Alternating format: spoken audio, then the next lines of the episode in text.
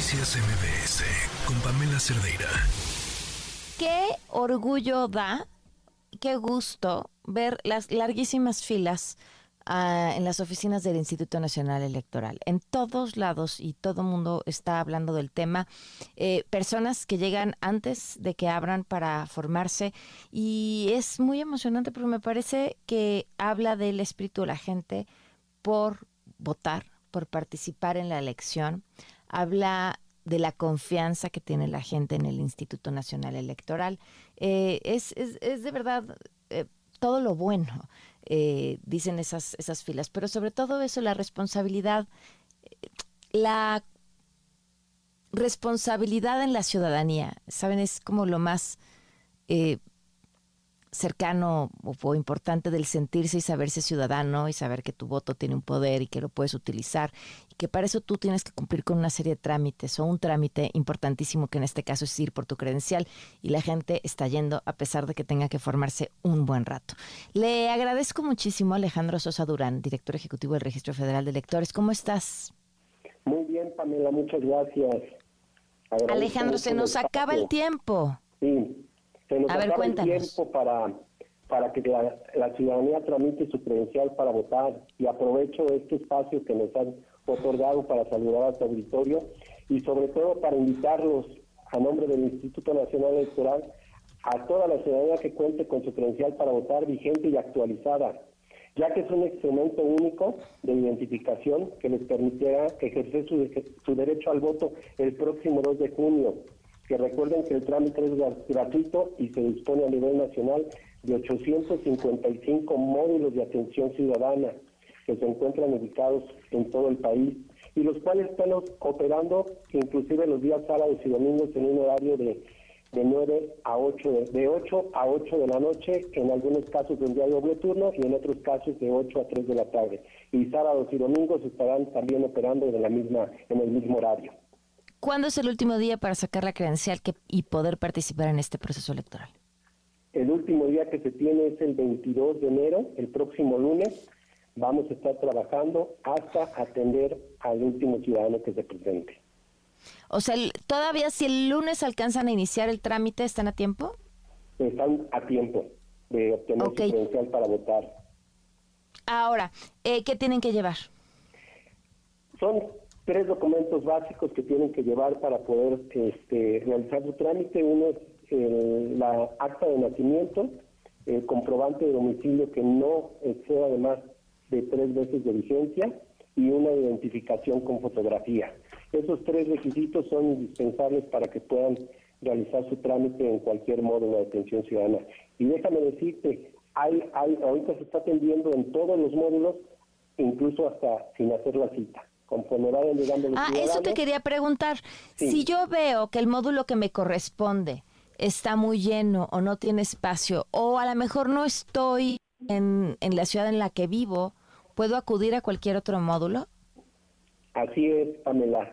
La ciudadanía puede acudir a cualquier módulo de atención ciudadana a realizar su trámite con estos tres documentos que te acabo de comentar.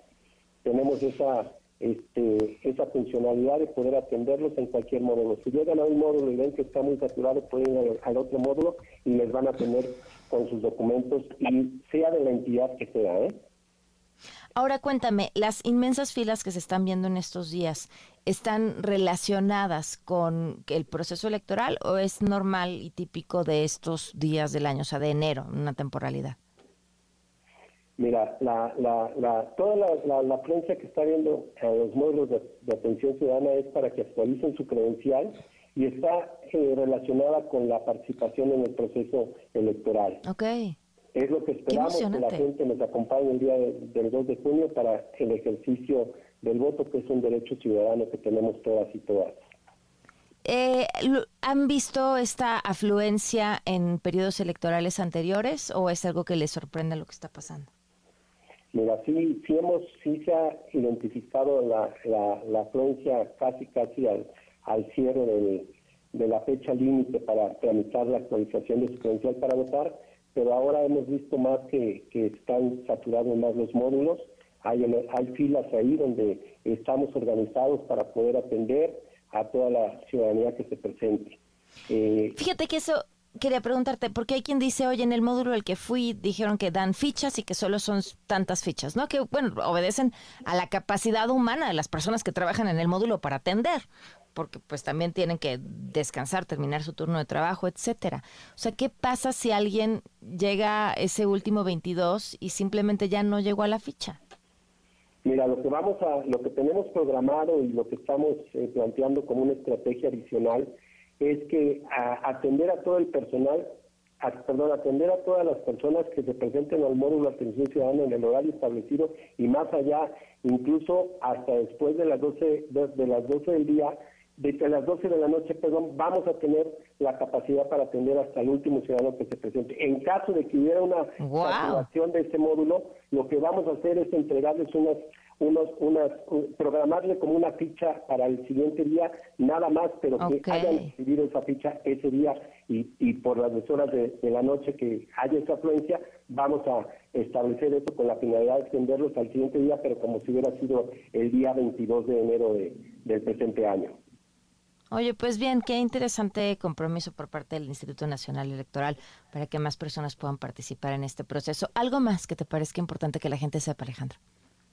Importante, si me permite, sí quisiera expresar a la gente, invitarla que por favor pudiera actualizar su credencial para votar. Vamos a estar atendiéndolos hasta el último día, en horas. Y también aprovechar el espacio, Pamela, para invitar a la ciudadanía que, que, tenga un conocido o que viva eh, o que tenga un familiar que vive en el extranjero, que también en los consulados se está atendiendo y se está solicitando también las credenciales para votar en los consulados que se tienen a nivel internacional, que a través de la Secretaría de Relaciones Exteriores, estamos atendiendo también a todas las personas que se presenten, que quieran realizar su trámite y que tengan, son los mismos requisitos y adicionalmente también se pueden eh, pueden asistir sin, sin previa cita. Y todo con la finalidad... ¿Es la misma fecha límite también? Tienen una fecha límite para tramitar su credencial. Todas las credenciales que sean tramitadas y que sean una solicitud para inscripción a la lista nominal de electores de residentes en el extranjero, tenemos en el caso de, de, este voto extraterritorial hasta el día 20 de febrero. Ok, pues muy bien, eh, gracias. Eh, será muy interesante ver cómo sucede ese último día. Muchísimas gracias, Alejandro. Al contrario, Pamela, gracias a ti y un saludo a todos a todo su auditorio. Buenas tardes. Muy buenas tardes. Noticias MBS con Pamela Cerdeira.